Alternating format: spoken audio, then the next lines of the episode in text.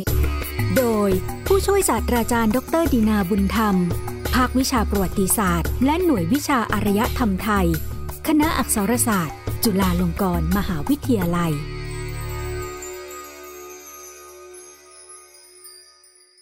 ตอนพระพุทธศาสนามหายานและคติการบูชาพระโพธิสัตว์อวโลกิเตศวน ในลุ่มแม่น้ำเจ้าพระยาสมัยโบราณ ตอนที่สอง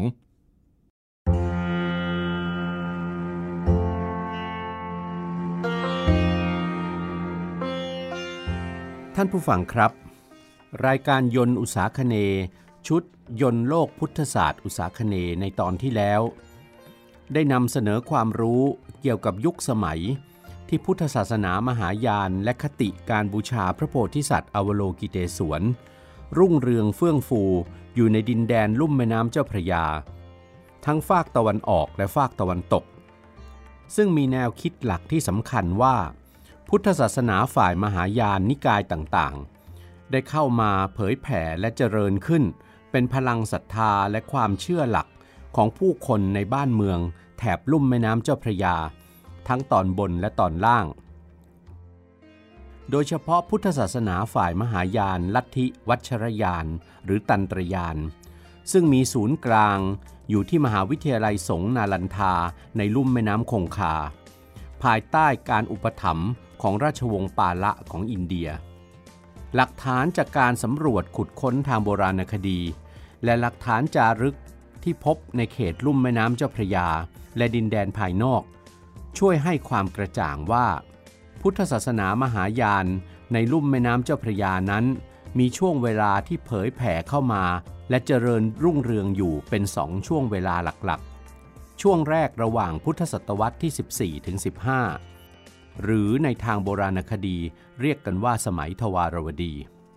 และช่วงที่สองคือพุทธศตวรรษที่ 18 รายการในตอนที่แล้ว ได้เน้นให้เห็นความสำคัญของช่วงเวลาแรกคือระหว่างพุทธศตวรรษที่ 14 ถึง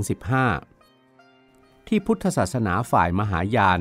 ได้รับการนำเข้ามาเผยแผ่ในรัฐทวารวดี และกลุ่มเมืองในวัฒนธรรมทวารวดี ในพื้นที่ลุ่มแม่น้ำเจ้าพระยา รายการวันนี้จะได้กล่าวต่อไปถึงช่วงที่สองคือพุทธศตวรรษที่ 18 อันเป็นช่วงเวลาที่วัฒนธรรมทวารวดีในลุ่มแม่น้ำเจ้าพระยาเสื่อมลงไปแล้ว และวัฒนธรรมเขมร อันมีศูนย์กลางอยู่ที่เมืองพระนครธมในรัชสมัยพระบาทเจ้าชัยวรมันที่ 7 และเป็นวัฒนธรรมเขมร ที่เกี่ยวเนื่องกับพุทธศาสนาฝ่ายมหายาน ลัทธิวัชรยาน ได้เข้ามาเจริญแทนที่ และได้รับความศรัทธาจากผู้คนในดินแดนลุ่มแม่น้ำเจ้าพระยา จนปรากฏหลักฐานในรูปศาสนสถาน และประติมากรรมรูปเคารพ ในลัทธิวัชรยานจำนวนมาก แพร่กระจายอยู่ในพื้นที่ที่เคยเป็นเมืองในวัฒนธรรมทวารวดี ทั้งในเขตลุ่มแม่น้ำเจ้าพระยาตอนบนและตอนล่าง อันที่จริงแล้ว วัฒนธรรมเขมรนั้น ได้แพร่กระจายเข้าสู่ลุ่มแม่น้ำเจ้าพระยาแล้ว ตั้งแต่พุทธศตวรรษที่ 14 อันเป็นช่วงระยะเวลาก่อนรัชสมัยพระเจ้าชัยวรมันที่ 7 หากแต่ในเวลานั้น เป็นวัฒนธรรมเขมรที่เกี่ยวเนื่องกับศาสนาพราหมณ์ โดยเฉพาะลัทธิไสยวนิกายมากกว่าพุทธศาสนา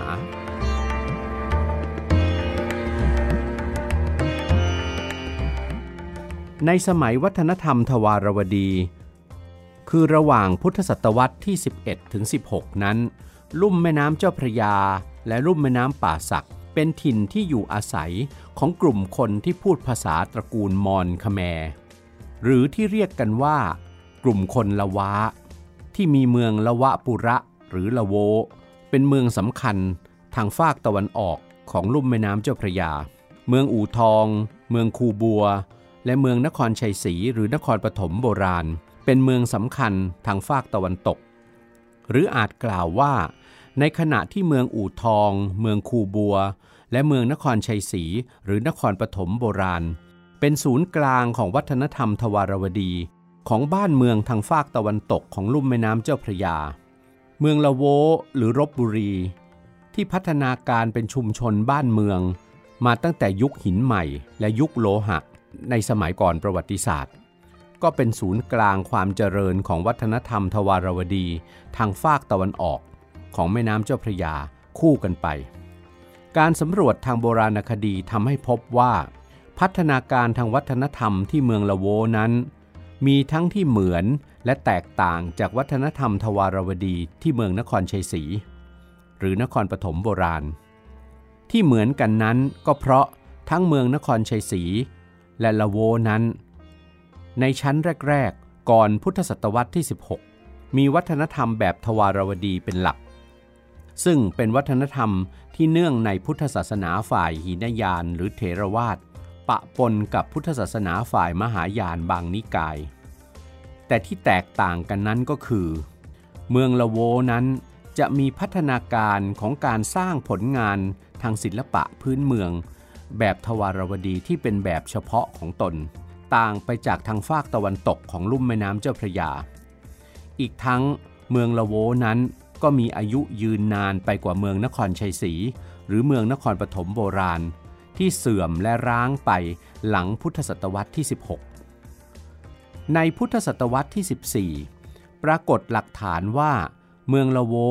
ถูกกองทัพจากแคว้นตามพระลิง ซึ่งสันนิษฐานว่า อยู่ในเขตจังหวัดนครศรีธรรมราชในปัจจุบัน เข้ายึดครอง และเปลี่ยนชื่อเมืองเป็นกัมโพชชนคร ต่อมาในพุทธศตวรรษที่ 15 พระบาทอันตวนอันศรีสุริยะวรมันเทวะ กษัตริย์แห่งเมืองกัมโพชซึ่งมีเชื้อสาย ฝ่ายตามพระลิง และมีเชื้อสาย ฝ่ายพระมารดาเป็นเจ้าจากอาณาจักรกัมพูชา ในที่ราบลุ่มทะเลสาบเขมรนนั้น ซึ่งมีศูนย์กลางอยู่ที่เมืองยโสธรปุระหรือเมืองพระนคร ได้อ้างสิทธิฝ่ายพระมารดา เข้ายึดครองอาณาจักรกัมพูชา แล้วเฉลิมพระนามพระองค์เอง เป็นพระเจ้าสุริยะวรมันที่หนึ่งอารยธรรมเขมรจึงไหลบ่าเข้าทับซ้อนอารยธรรมทวารวดี ในลุ่มแม่น้ำเจ้าพระยาป่าสัก ทางฝากตะวันตก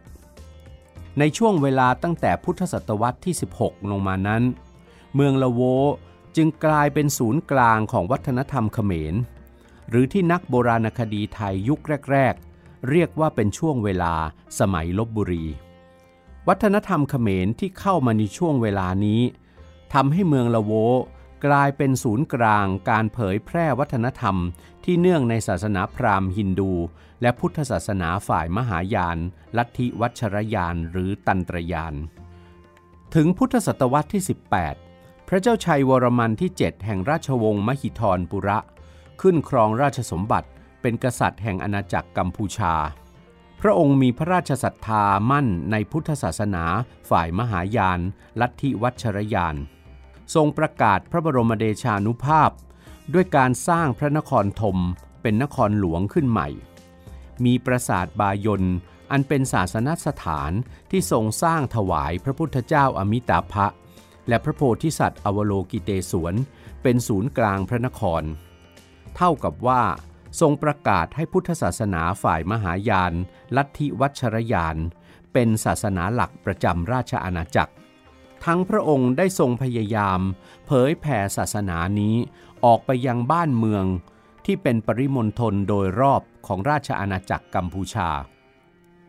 พระองค์ได้โปรดเกล้าให้เปลี่ยนชื่อเมืองกัมโพชนคร เป็นละโวทยปุระ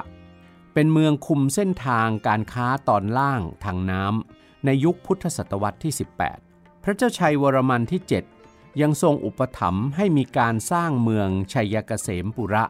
หรือสุขโขทัยขึ้น เพื่อควบคุมเส้นทางการค้าตอนบนของลุ่มแม่น้ำเจ้าพระยา โดยอาจให้มีฐานะเป็นเมืองในปกครองของเมืองละโวทยปุระ สมัยอิทธิพลวัฒนธรรมเขมรของเมืองละโว หรือลบบุรีนั้น ที่เรียกกันว่าสมัยลบบุรี จึงเริ่มตั้งแต่พุทธศตวรรษที่ 16 ลงมาจนถึงพุทธศตวรรษที่ 19ช่วงเวลานี้ได้เกิดการเปลี่ยนแปลงทางสังคมและวัฒนธรรมขึ้น ในแคว้นละโว หลักฐานทางโบราณคดีและวัฒนธรรมที่เป็นประจักษ์พยาน แสดงให้เห็นถึงการเปลี่ยนแปลงดังกล่าว ส่วนมากพบในเขตเมืองละโวมากกว่าที่อื่น ซึ่งอาจแบ่งออกได้ดังนี้ ประการแรก เกิดความรุ่งเรืองเฟื่องฟูของการสร้างผลงานทางศิลปะที่เนื่องในศาสนาพราหมณ์ฮินดู และพุทธศาสนาฝ่ายมหายาน ตัวอย่างศาสนสถานสำคัญที่มีการสร้างขึ้นในวัฒนธรรมเขมรที่เมืองละโวนั้นได้แก่ เทวสถานปรางแขก พระปรางวัดพระศรีรัตนมหาธาตุองค์ต้น พระปรางสามยอด รวมทั้งยังปรากฏการสร้างเทวรูป และพระพุทธรูปในประติมากรรมที่ได้แรงบันดาลใจจากศิลปะเขมรขึ้นเป็นจำนวนมาก ซึ่งลักษณะของศิลปกรรมดังกล่าวนี้ แตกต่างไปอย่างสิ้นเชิงจาก แบบวัฒนธรรมทวารวดี ประการที่สองปรากฏหลักฐานลายลักษณ์อักษร ซึ่งชี้ให้เห็นถึงการเปลี่ยนแปลงทางวัฒนธรรม โดยเฉพาะจารึกและตำนาน จารึกที่สำคัญที่พบ และมีประโยชน์ยิ่งมีสองหลัก เป็นจารึกภาษาเขมร เก็บรักษาไว้ที่ศาลสูง หรือที่รู้จักกันในชื่อศาลพระการ ซึ่งเป็น ศาสนสถานที่ศักดิ์สิทธิ์ของจังหวัดลบบุรี มาจนกระทั่งถึงปัจจุบัน นักวิชาการได้แปลและตีพิมพ์คำแปลออกมาหลักหนึ่ง ลงทะเบียนไว้เป็นจารึกหลักที่ 19 ระบุศักราชตรงกับปีพุทธศักราช 1568 จารึกหลักแรกนี้ กล่าวถึงพระเจ้าสุริยะวรมันที่หนึ่งมีบรมราชโองการให้บรรดาพระสงฆ์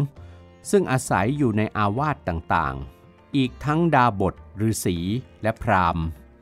ไปจนถึงภิกษุในพุทธศาสนาฝ่ายมหายาน สวดมนต์ภาวนา ถวายพระราชกุศล แด่พระองค์ให้ทรงพระเจริญ และห้ามไม่ให้คนหรือสัตว์ใด ๆ มารบกวนบรรดา ภิกษุชีพรามในอาวาสที่จำพรรษาอยู่อาศัย จารึกอีกหลักหนึ่ง คือหลักที่ 21 จารึกหลักนี้ไม่ระบุศักราช แต่สันนิษฐานว่า ลักษณะตัวอักษรของจารึกหลักนี้ก็น่าจะเป็นจารึกรุ่นเดียวกันกับจารึกหลักที่ 19 ที่กล่าวถึงไปแล้ว ในจารึกหลักนี้กล่าวถึงชื่อเมืองละโว จึงทำให้นักวิชาการทางโบราณคดีหลายท่านพิจารณาว่าเป็นข้อความที่ต่อเนื่องกันกับจารึกหลักที่ 19 นั่นก็หมายความว่าเป็นจารึกหลักเดียวกัน มีการแปลความหมายว่า พระเจ้าสุริยะวรมันที่หนึ่งแห่งอาณาจักรกัมพูชา ได้ทรงแผ่ขยายแสนยานุภาพทางการทหาร มาครอบครองเมืองละโว และเมืองอื่นๆ ในลุ่มแม่น้ำเจ้าพระยา จารึกทั้งสองหลัก จึงมีสาระอยู่สองประการ คือเป็นการแสดงให้เห็นถึงความสัมพันธ์ในทางสังคมและวัฒนธรรม ระหว่างอาณาจักรกัมพูชากับเมืองละโว อีกประการหนึ่งทำให้ทราบว่า เมืองละโวเป็นเมืองที่รวมของลัทธิศาสนาต่างๆ ซึ่งมีทั้งศาสนาพราหมณ์ฮินดู พุทธศาสนาฝ่ายมหายานและฝ่ายขีนยานหรือเทรวาส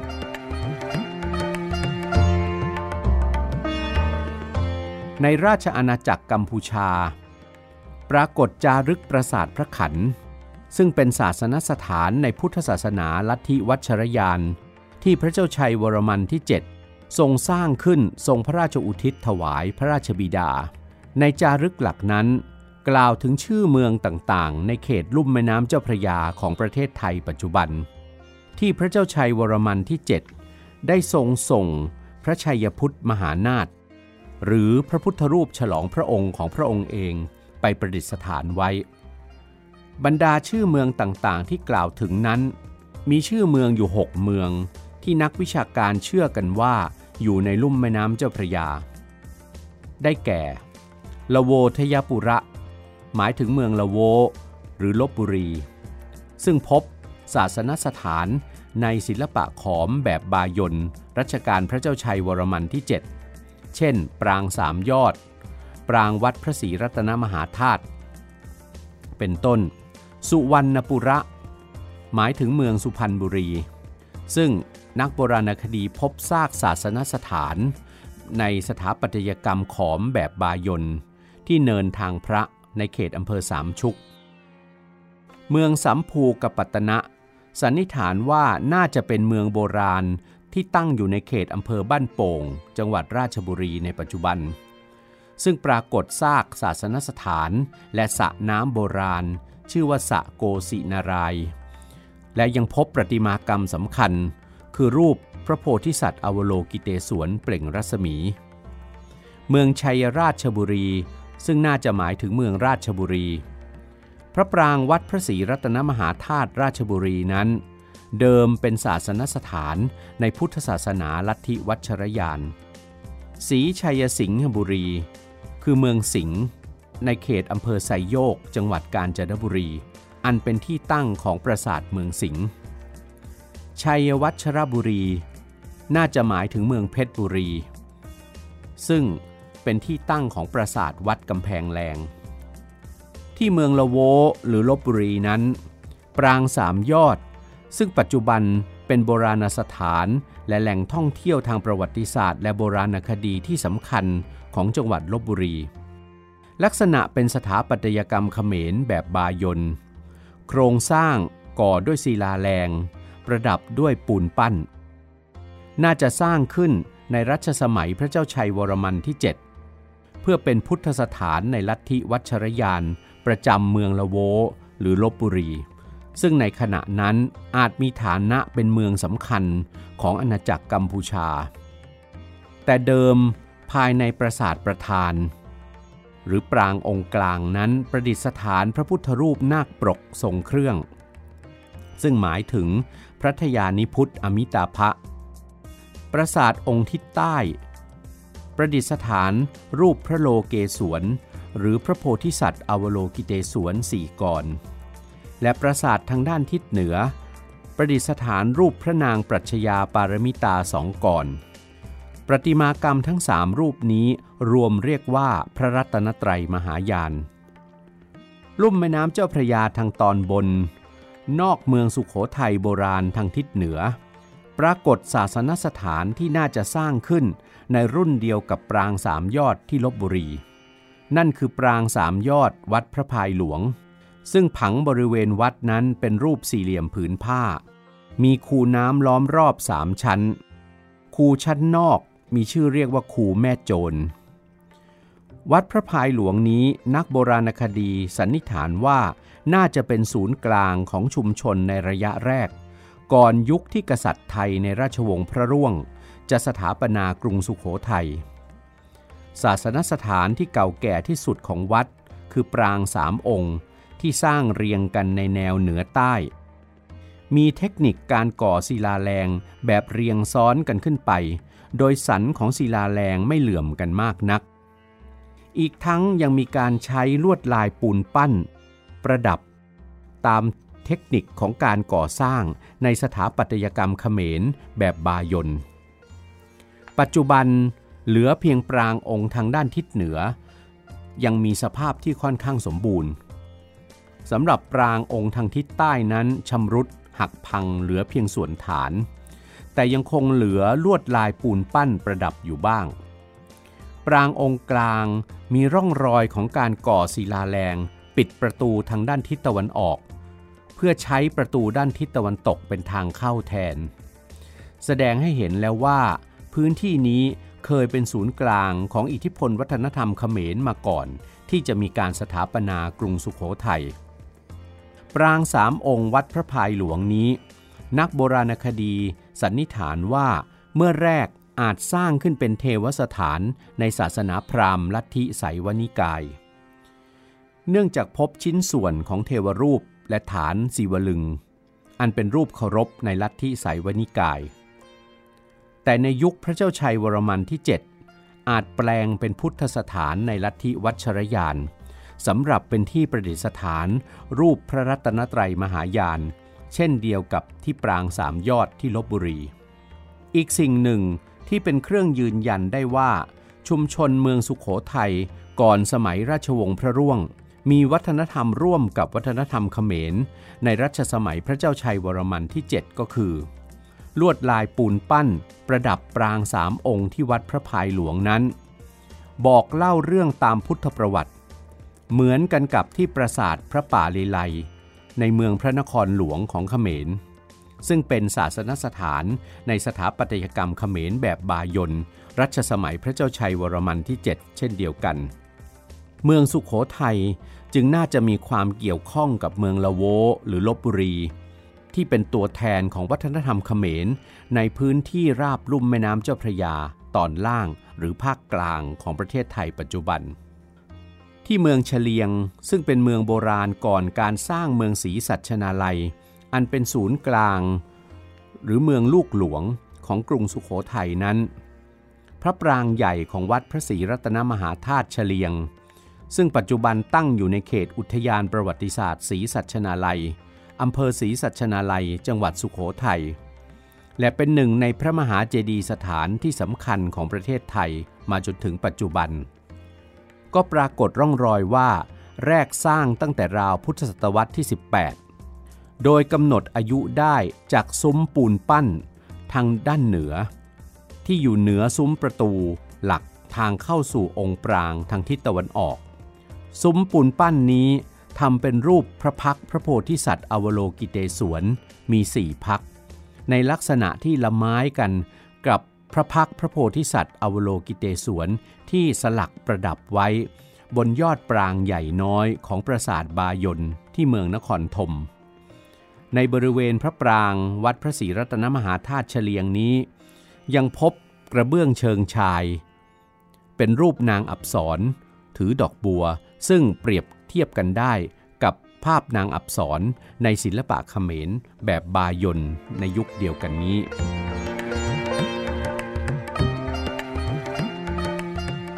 ข้ามไปสู่ฝั่งตะวันตกของลุ่มแม่น้ำเจ้าพระยา มีเมืองสิงห์ซึ่งตั้งอยู่ในเขตตำบลสิงห์อำเภอไซโยก จังหวัดกาญจนบุรี ห่างจากกรุงเทพมหานครไปทางทิศตะวันตกประมาณ 130 กิโลเมตร บนที่ราบริมฝั่งแม่น้ำแควน้อย โดยบริเวณโดยรอบมีทิวเขารายล้อมอยู่ ได้แก่เขาท่าช้าง เขาพนมมานและเขาโทน ส่วนทางทิศใต้ของเมือง ติดกับแม่น้ำแควน้อย กรมศิลปากรประกาศขึ้นทะเบียนโบราณสถานเมืองสิงห์เอาไว้เมื่อปีพุทธศักราช 2478 และกำหนดขอบเขตโบราณสถาน มีพื้นที่ทั้งสิ้น 718 ไร่ 3 งาน ในอนาบริเวณเมืองสิงห์โบราณนี้ได้มีการค้นพบหลุมฝังศพและเครื่องมือเครื่องใช้ของมนุษย์ยุคก่อนประวัติศาสตร์ เช่น ภาชนะดินเผา ขวานหินกำไลสำริดลูกปัดสำริดลูกปัดแก้ว มีอายุราว 2,000 ปี ตรงบริเวณ ริมฝั่งแม่น้ำแควน้อย นอกกำแพงเมืองสิงห์ด้านทิศใต้ เป็นหลักฐานสำคัญว่า เมืองสิงห์มีพัฒนาการมาจากชุมชนหมู่บ้านในยุคหินใหม่เป็นต้นมา ในสมัยประวัติศาสตร์เมื่อมีการสร้างเมืองสิงห์ขึ้น ปรากฏหลักฐานได้แก่ ผังเมืองรูปสี่เหลี่ยมจัตุรัส ขนาดพื้นที่ประมาณ 1 ตารางกิโลเมตร มีคูเมืองคันดิน และกำแพงเมืองศิลาแรงล้อมรอบ ที่ศูนย์กลางเมืองมีโบราณสถานทรงปราสาท ที่ปัจจุบันเรียกชื่อกันว่าปราสาทเมืองสิงห์มีลักษณะเป็นสถาปัตยกรรมเขมรแบบบายนและพบประติมากรรมรูปเคารพ ตามลักษณะ ศิลปะเขมรแบบบายนจากลักษณะทางศิลปกรรม สามารถกำหนดอายุได้ว่า ปราสาทเมืองสิงห์สร้างขึ้นประมาณพุทธศตวรรษที่ 18 ในรัชสมัยพระเจ้าชัยวรมันที่ 7 ซึ่งข้อความในจารึกปราสาทพระขันของพระเจ้าชัยวรมันที่ 7 มีข้อความที่สรรเสริญการบำเพ็ญพระราชกุศลของพระองค์ ตอนหนึ่งกล่าวถึงชื่อเมืองต่างๆ 23 เมือง ว่าเป็นที่ประดิษฐานพระชัยพุทธมหานาถคือพระพุทธรูปฉลองพระองค์ พระเจ้าชัยวรมันที่ 7 มีการกล่าวถึงชื่อเมืองศรีชัยสิงหบุรี ซึ่งนักโบราณคดีและนักประวัติศาสตร์ เชื่อว่าน่าจะเป็นเมืองสิงห์นี้เอง อันเป็นที่ตั้งของปราสาทเมืองสิงห์ปราสาทเมืองสิงห์เป็นศาสนสถานที่ประดิษฐานรูปเคารพสำคัญในพุทธศาสนามหายาน ลัทธิวัชรยาน มีองค์ประกอบด้านสถาปัตยกรรม คือชาลาด้านหน้ากำแพงแก้ว มีลักษณะชาลาเป็นรูปกากบาท ตัวปราสาทล้อมรอบด้วยกำแพงแก้ว มีโคปุระ หรือซุ้มประตูทางเข้าสู่ตัวปราสาทประธาน เชื่อมต่อกับชาลาด้านหน้าเป็นทางเข้าสู่กำแพงแก้ว ชาลาด้านหน้าโคปุระเป็นระเบียงคดลักษณะเป็นทางเดินยกพื้นรูปสี่เหลี่ยมผืนผ้า ล้อมรอบตัวปราสาทประธาน บรรณาลัย มีลักษณะเป็นอาคารรูปสี่เหลี่ยมผืนผ้า ตั้งอยู่ภายในโอบล้อมของระเบียงคดด้านทิศตะวันออกเฉียงใต้ของปราสาทประธาน หันหน้าไปทางทิศตะวันตก ตัวปราสาทประธานมีลักษณะเป็นปรางองค์เดียว ตั้งอยู่บนฐานรูปสี่เหลี่ยมจัตุรัสย่อเกตขนาดใหญ่ มีมุกยื่นออกไปรับ รับกับมุกด้านในของโคปุระทั้งสี่ทิศ ภายในปราสาทประธาน นักโบราณคดีได้ค้นพบ รูปเคารพที่สำคัญในพุทธศาสนาลัทธิวัชรยาน คือพระพุทธรูปปางนาคปรก ซึ่งหมายถึง องค์พระพุทธเจ้าอมิตาภะพระโพธิสัตว์อวโลกิเตศวน และรูปพระนางปรัชญาปารมิตา ซึ่งรวมเรียกว่าพระรัตนตรัยมหายาน เป็นหลักฐานที่แสดงให้เห็นถึงคติความเชื่อ เกี่ยวกับการก่อสร้างปราสาทเมืองสิงห์ว่า สร้างขึ้นเนื่องในพุทธศาสนาฝ่ายวัชรยาน รูปพระโพธิสัตว์อวโลกิเตศวนที่พบในปราสาทประธานของปราสาทเมืองสิงห์นี้ มีลักษณะพิเศษยิ่งที่เรียกว่า พระโพธิสัตว์อวโลกิเตศวนเปล่งรัศมีกำหนดอายุได้ราวพุทธศตวรรษที่ 18 แกะสลักจากหินทราย สูง 161 เซนติเมตร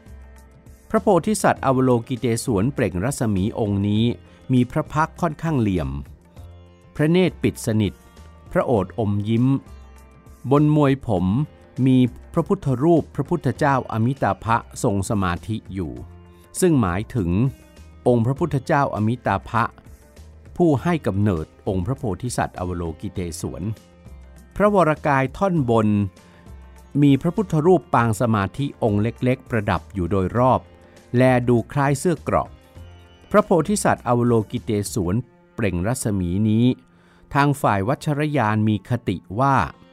เป็นพระโพธิสัตว์อวโลกิเตศวนในปางที่ทรงแสดงพระองค์ เป็นผู้คุ้มครองโลก จักรวาล และสรรพสัตว์ทั้งมวล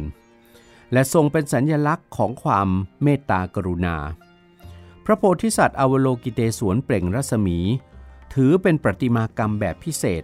ที่แสดงถึงความยิ่งใหญ่ขององค์พระโพธิสัตว์อวโลกิเตศวน ตามคติความเชื่อของ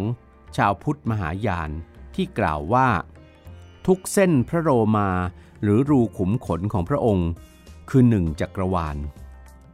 พระพุทธรูปองค์เล็กๆ ที่ประดับอยู่โดยรอบพระวรากายหมายถึงการเปล่งประกายแห่งการรู้แจ้ง และสั่งสอนธรรมเพื่อการหลุดพ้น ในเขตประเทศไทยปัจจุบัน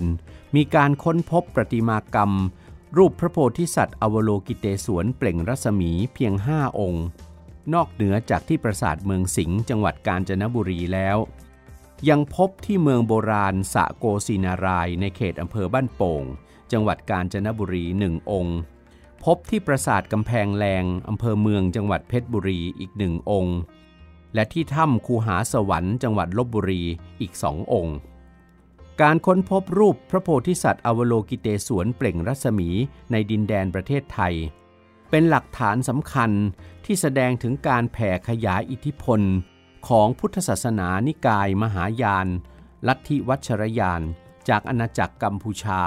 เข้ามาสู่ดินแดนประเทศไทยได้เป็นอย่างดี เมืองสิงห์และปราสาทเมืองสิงห์คงถูกทิ้งร้างไป ในช่วงที่วัฒนธรรมเขมรเสื่อมลง เพราะไม่ปรากฏว่ามีการกล่าวถึงชื่อเมืองสิงห์ในสมัยสุขโขทัยและอยุธยาอีกเลย แต่เมืองสิงห์ได้ปรากฏหลักฐานขึ้นมาอีกครั้งหนึ่ง ในรัชสมัยพระบาทสมเด็จพระพุทธยอดฟ้าจุฬาโลกมหาราช แห่งกรุงรัตนโกสินทร์ทรงพระกรุณาโปรดเกล้าโปรดกระหม่อมให้สถาปนาเมืองสิงห์ขึ้นใหม่อีกครั้ง จากเมืองร้าง ให้มีฐานะเป็นเมืองหน้าด่านเล็กๆ มีเจ้าเมืองปกครองขึ้นอยู่กับเมืองกาญจนบุรี จนกระทั่งเมื่อมีการปฏิรูประบบบริหารราชการแผ่นดิน เป็นระบบมณฑลเทสาพิบาล ในรัชสมัยพระบาทสมเด็จพระจุลจอมเกล้าเจ้าอยู่หัว เมืองสิงห์จึงถูกลดฐานะลงเป็นตำบล เรียกกันว่าตำบลสิงห์ในสังกัดเมืองไซโยก มาจนถึงปัจจุบันนี้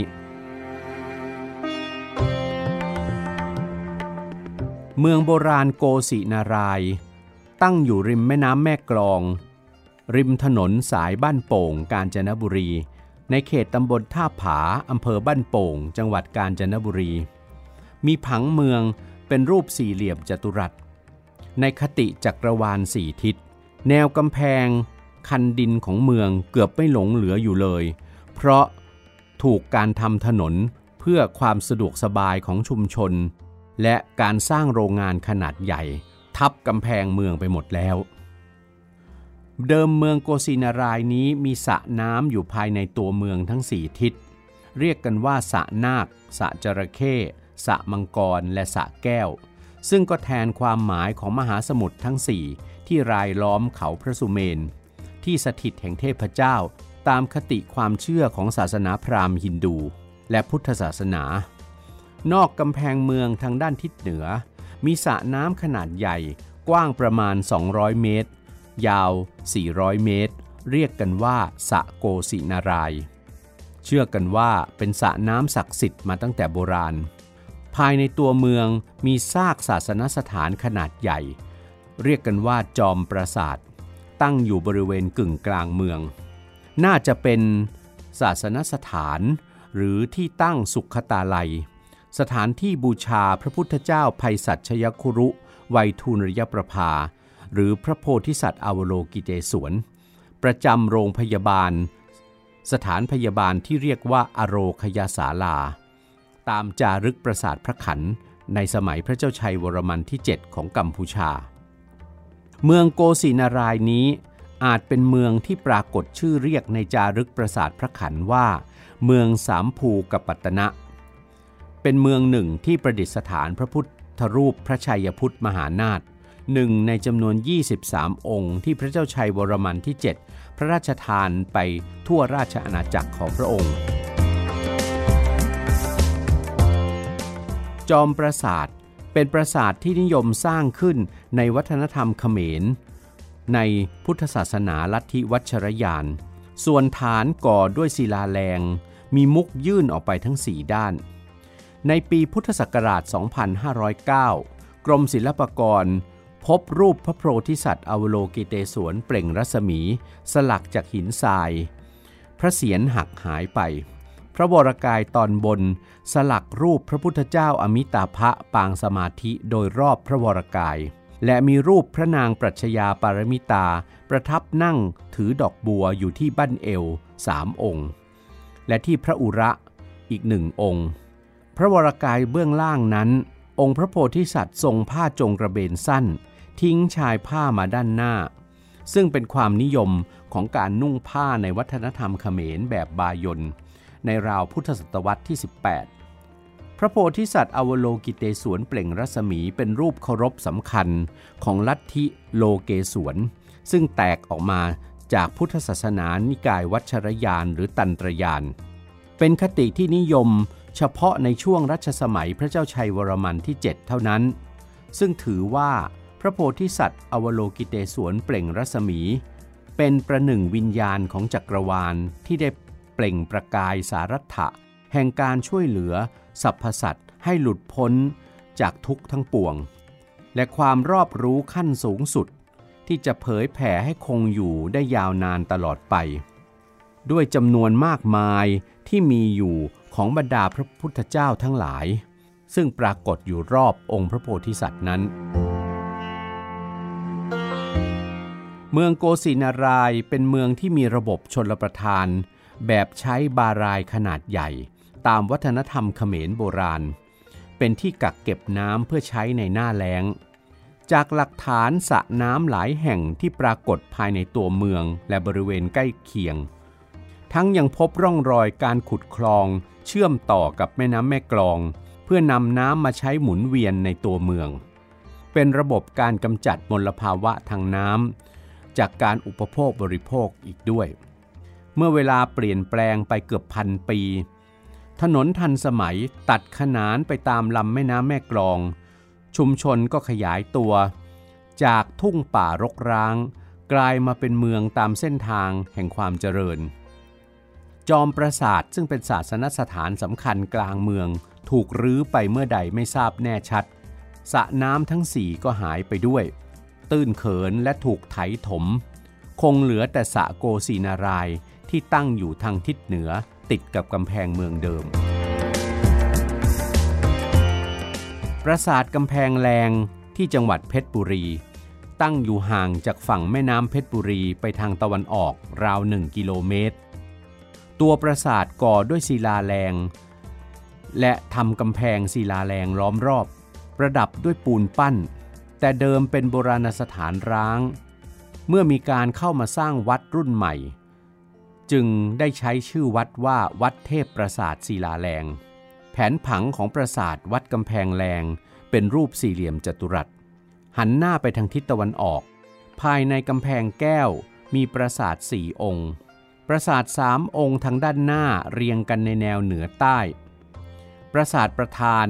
มีขนาดสูงใหญ่กว่าปราสาทซ้ายขวาสององค์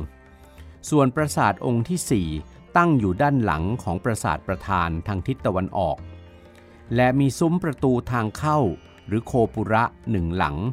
ยอดเป็นปราสาท มีบันทึกว่าเคยมีสระน้ำ กรุขอบด้วยศิลาแรงอยู่ชิดขอบกำแพงทางทิศตะวันออก สถาปัตยกรรมของปราสาทกำแพงแรงนี้ เป็นสถาปัตยกรรมเขมรแบบบายนเนื่องในพุทธศาสนามหายาน ได้รับอิทธิพลจากการสร้างปราสาทพระขัน และมีรูปแบบทางพุทธศาสนาแบบมหายานฝ่ายวัชรยาน ในรัชสมัยพระเจ้าชัยวรมันที่ 7 ที่ปราสาทกำแพงแรงนี้ ได้พบประติมากรรมรูปพระโพธิสัตว์อวโลกิเตศวนเปล่งรัศมีอีกองค์หนึ่ง รูปพระโพธิสัตว์อวโลกิเตศวนสี่กร รูปพระวัชรสัตว์ที่มีบัลลังก์นาคปรก รูปพระนางปรัชญาปารมิตา ซึ่งทั้งหมดอยู่ในสภาพชำรุดและตกไปอยู่ในการครอบครองของเอกชน การเรียงตัวของปราสาทสามหลัง คล้ายกันกับการวางผัง ปรางสามยอดที่ลบบุรี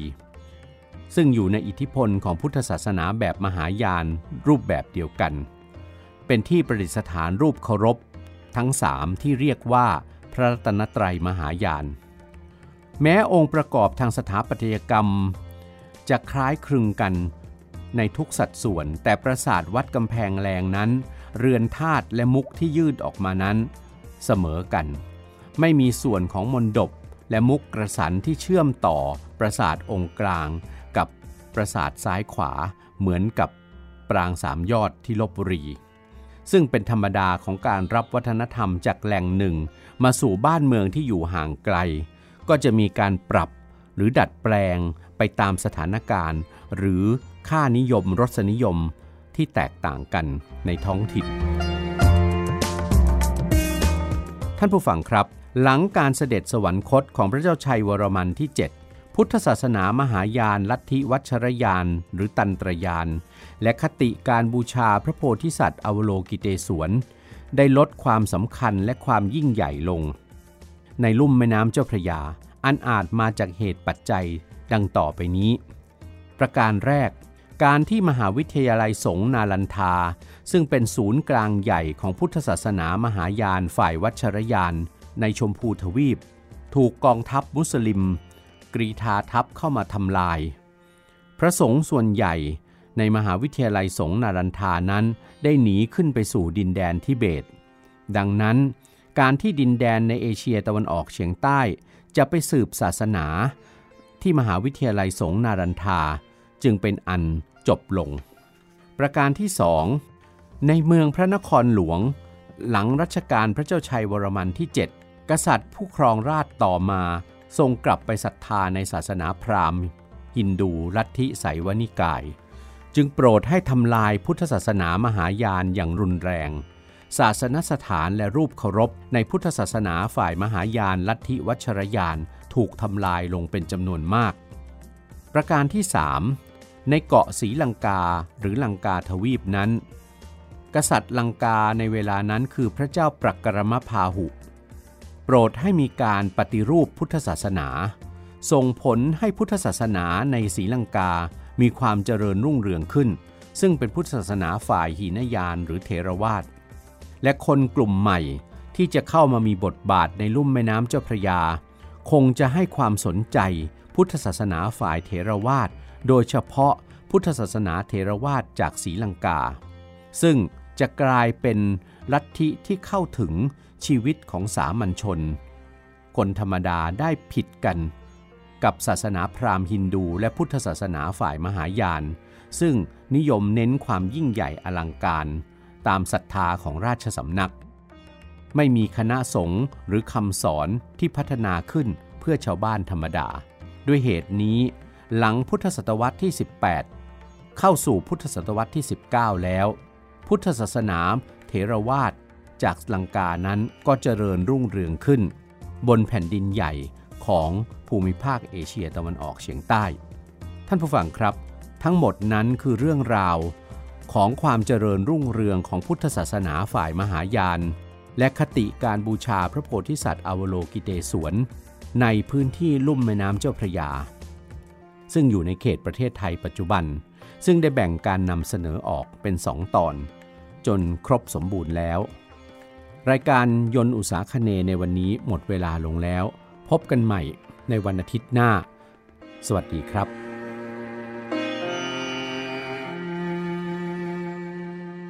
ยนต์วิถีดูชีวิต เรื่องประวัติ ศาสตร์ และศิลป์ในเอเชียตะวันออกเฉียงใต้ ฟังในรายการยนต์อุตสาคเน